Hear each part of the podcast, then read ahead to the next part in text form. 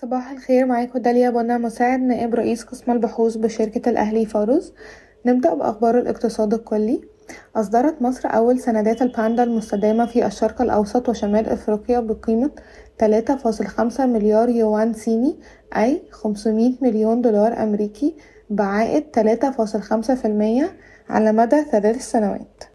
قفزت إيرادات قناة السويس بنسبة أربعة وثلاثين فاصلة سبعة بالمئة لتصل إلى تسعة فاصلة أربعة مليار دولار بعد أن كانت سبعة مليار دولار، ومن المتوقع أن تصل إلى عشرة فاصلة ثلاثة مليار دولار بنهاية عام عشرين ثلاثة وعشرين بحسب رئيس هيئة قناة السويس. وافق مجلس النواب بشكل نهائي على بعض مشاريع القوانين. أولاً، السماح للمستثمرين غير المصريين بأن يصبحوا مستوردين مسجلين لمدة عشر سنوات قابلة للتجديد مرة واحدة، وسيسمح لهم القانون أيضاً بالاحتفاظ بحصص تصل إلى تسعة وأربعين بالمئة في الشركات التجارية التي تستورد إلى مصر. ثانياً، مد العمل بمبادرة إعفاء سيارات المصريين في الخارج من الضرائب والرسوم مقابل تحويل مبلغ نقدي من الخارج بالعملة الأجنبية على حساب وزارة المالية. ثالثاً، تسليم التحالف الذي تقوده موانئ أبوظبي مع مشغل سفن المرساة الذهبية وشركة إدارة مرافق المرساة الفضية الحق من خلال شركة تشغيل محطات سفاجة التابعة لها في تطوير وبناء وإدارة وتجهيز وتشغيل ميناء سفاجة لمدة ثلاثين عاما.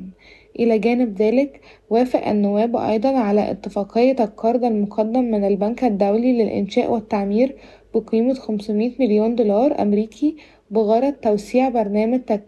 توسيع برنامج تكافل وكرامة للتحويلات النقدية. وتخطط الحكومة لاستخدام عائدات بيع حصة ثلاثين بالمئة في شركة الشرقية Eastern Company بقيمة ستمائة وخمسين مليون دولار لإطلاق مشروع جديد للأسمدة، بالإضافة إلى إعادة هيكلة بعض مصانع الأسمدة الحكومية القائمة. أما بالنسبة لأخبار القطاعات، اتفق وزير البترول ورئيس البورصة المصرية ورئيس البورصة السلعية على إضافة الأسمدة النيتروجينية والفوسفاتية والبروبولين والمنتجات البترولية إلى سوق البورصة السلعية.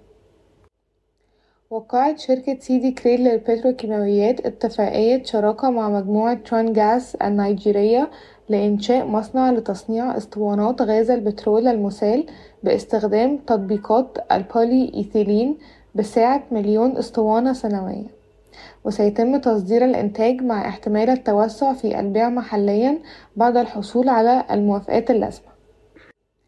انخفض إنتاج مصر من الغاز الطبيعي بنسبة عشرة بالمئة على أساس سنوي ليصل إلى أربعين فاصلة خمسة مليار متر مكعب خلال الأشهر الثمانية الأولى من عام عشرين ثلاثة وعشرين، مقابل خمسة وأربعين مليار متر مكعب في نفس الفترة من عام عشرين اثنين وعشرين.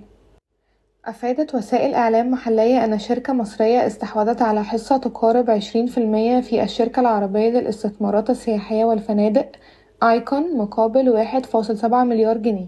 وبحسب وسائل إعلام محلية، فإن حصة العشرين في المية تقريبا كانت مملوكة سابقا لشركة مصر للتأمين وشركة مصر لتأمينات الحياة. نذكرك أن مجموعة طلعت مصطفى تمتلك حوالي اثنين وثمانين بالمئة من أسهم آيكون، والتي تقدر قيمتها بحوالي سبعة فاصلة تسعة مليار جنيه مصري، أي ثلاثة جنيه وثلاثة وثمانين قرش للسهم، بناء, بناء على هذه الصفقة التي تناولتها وسائل الإعلام. يدرس البنك الأوروبي لإعادة الأعمار والتنمية إقراض ثلاثمائة وخمسة وعشرين مليون دولار لأربعة بنوك محلية لإعادة إقراضها للشركات الصغيرة والمتوسطة والمشروعات الخضراء. والبنوك الأربعة هي سي آي بي، بنك الأهلي، بنك القاهرة، البنك المصري لتنمية الصادرات. وافق البنك المركزي المصري على تعيين عمرو الجنايني نائبا للرئيس التنفيذي والعضو المنتدب لبنك سي آي بي. وبحسب وسائل إعلام محلية، من المتوقع أن تشهد قطع غيار السيارات ارتفاعا في أسعارها خلال الشهرين المقبلين بنسبة عشرة إلى خمسة عشر بالمئة بسبب نقص المعروض في السوق وضغوط العملات. شكرا ويومكم سعيد.